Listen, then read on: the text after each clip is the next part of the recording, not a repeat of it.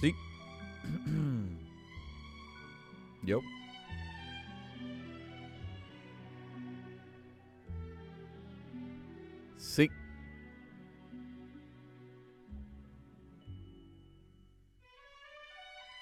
Buenas y bienvenido a esta tu nueva edición 295 de Fantasy Deporte 25 de octubre del 2023 transmitiendo directamente tú sabes la que es este es el Manny aquí tu servidor y al otro lado de la cámara ¿quién? ¿quién? No hay nadie, mi gente. Estamos volando hoy debajo del radar. Como mira, Han solo, solito, soltero y sin compromiso. Bueno, 50% eh, de lo que acabo de decir.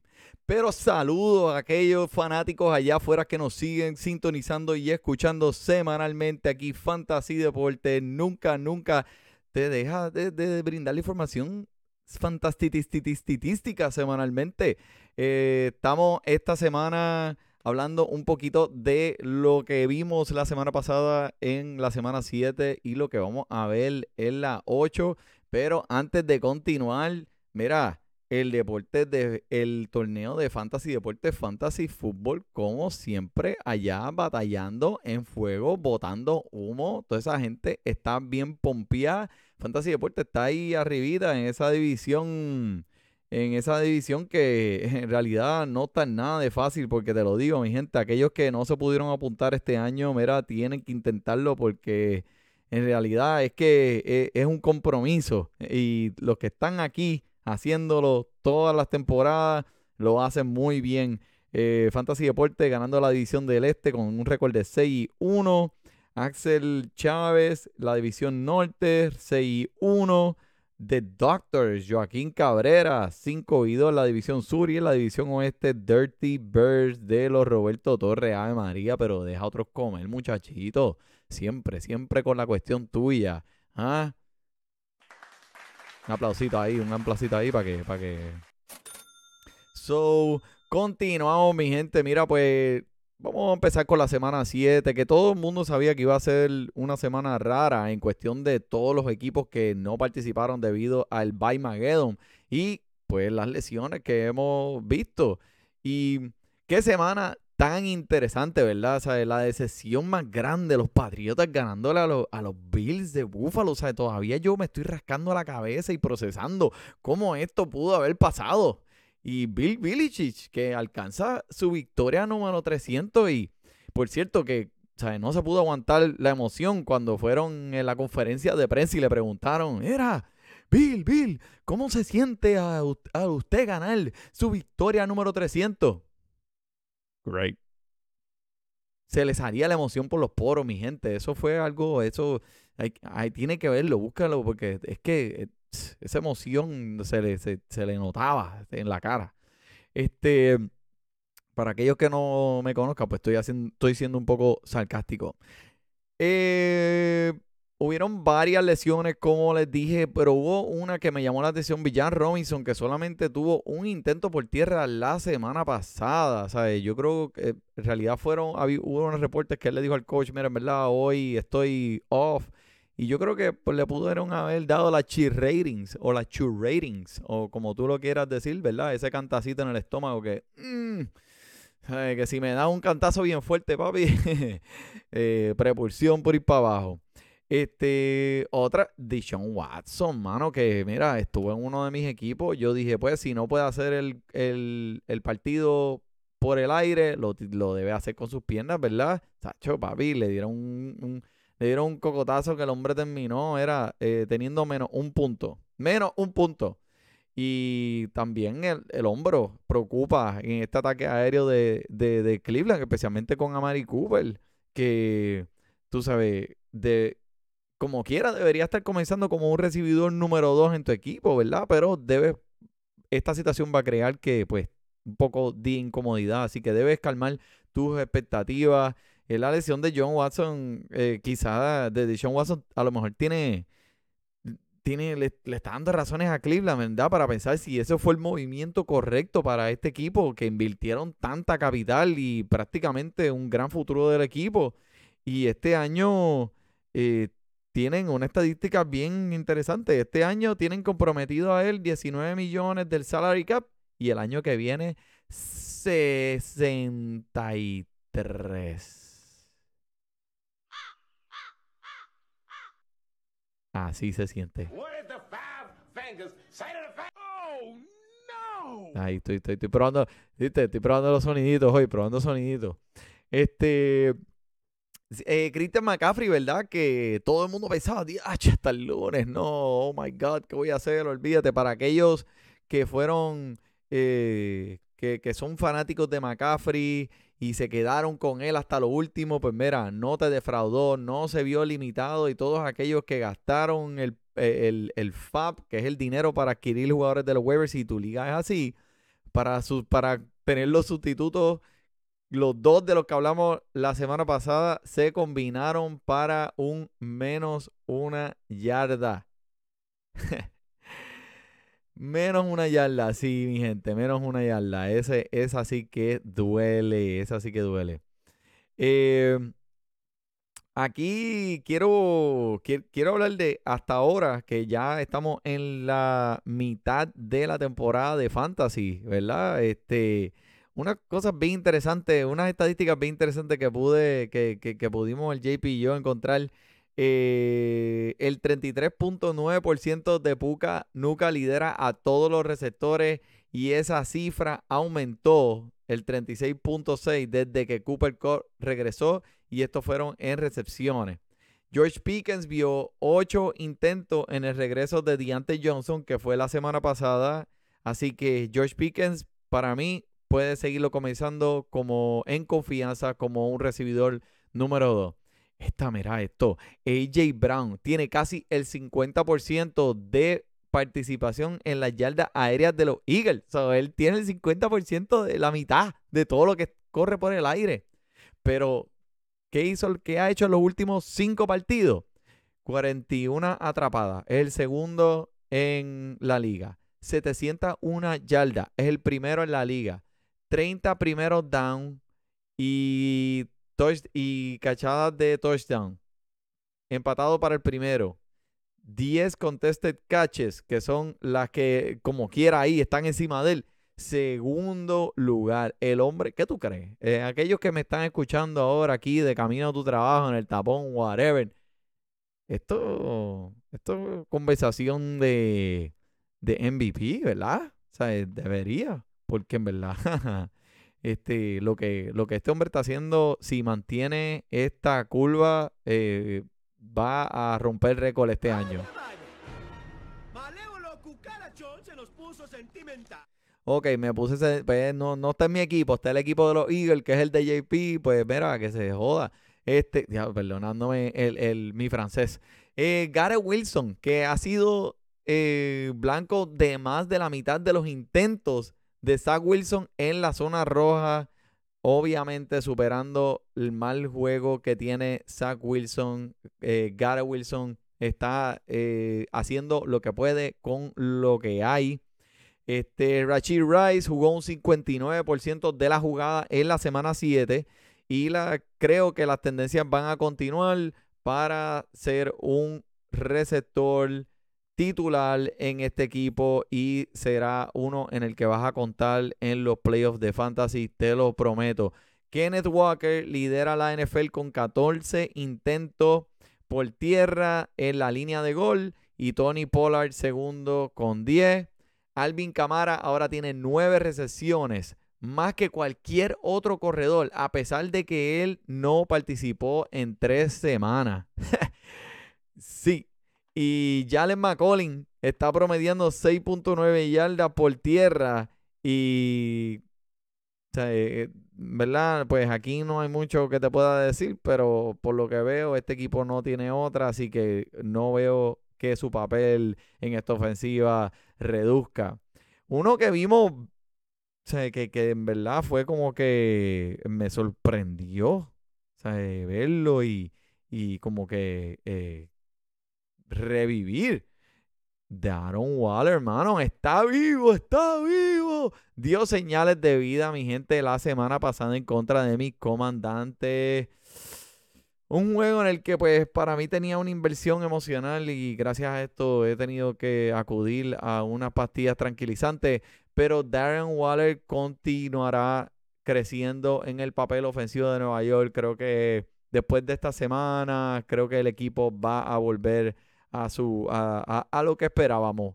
Eh, no, este equipo no, no va a ser la alfombra como pensábamos, porque va a empezar a, a cliquear eh, Saquon Barkley ahora saludable. Danon Waller dijo presente. Daniel Jones viene por ahí.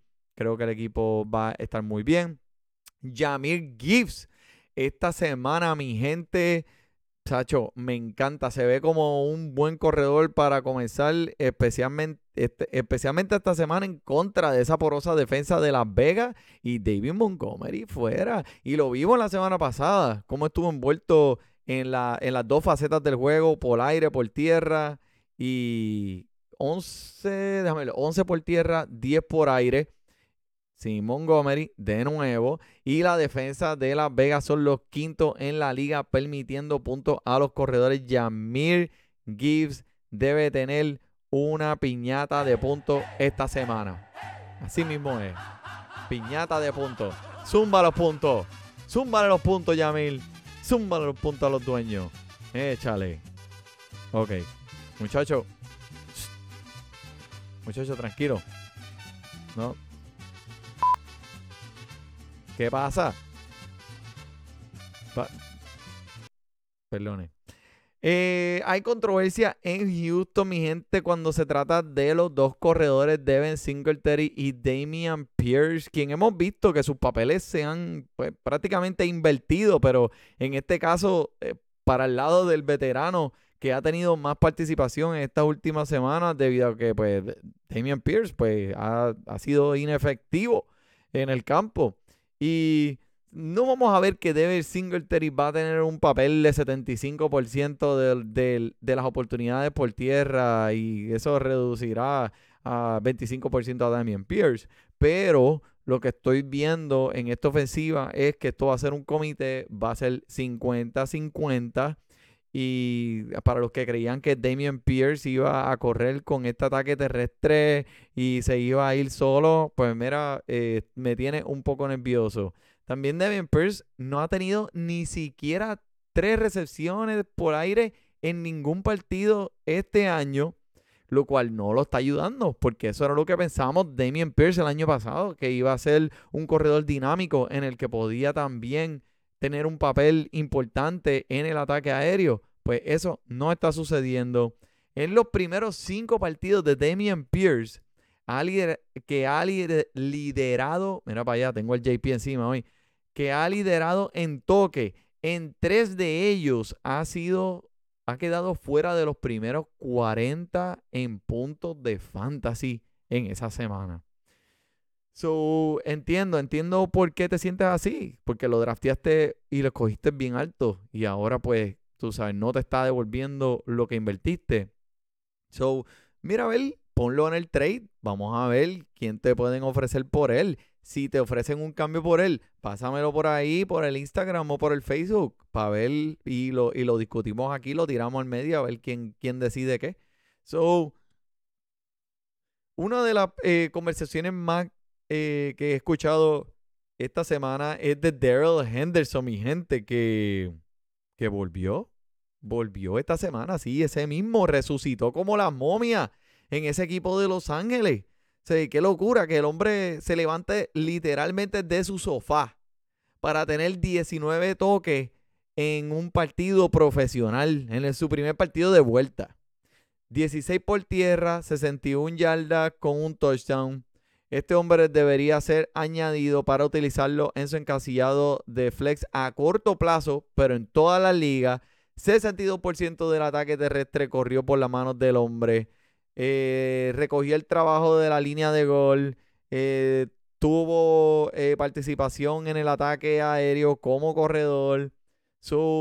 Creo que veremos tres semanas efectivas más de este corredor como estelar hasta que llegue el caballito Karen Williams. Y los Rams han demostrado que, que si el hombre está en forma, tendrá participación en esta ofensiva, él la conoce, obviamente ha estado aquí ya eh, varios años. So, él, él, él está familiarizado con este libreto. Y lo mejor de todo es que en las próximas tres semanas eh, tiene unos encuentros que, que, que le...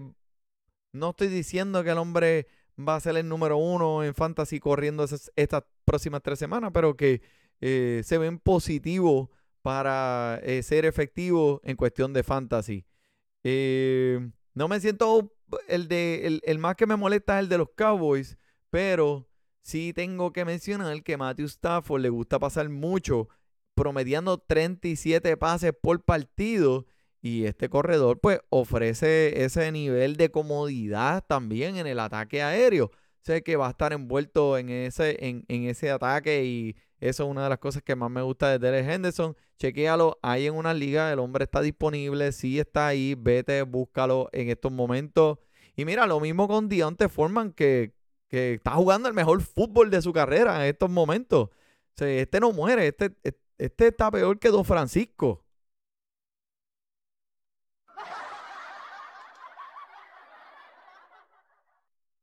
Diablo, tardito. ¿Quién está en esa ¿Quién está en esa consola? Ese tipo hay que votarlo.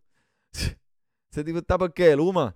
Mira, so, pregunta para ustedes allá afuera, fanáticos fantásticos.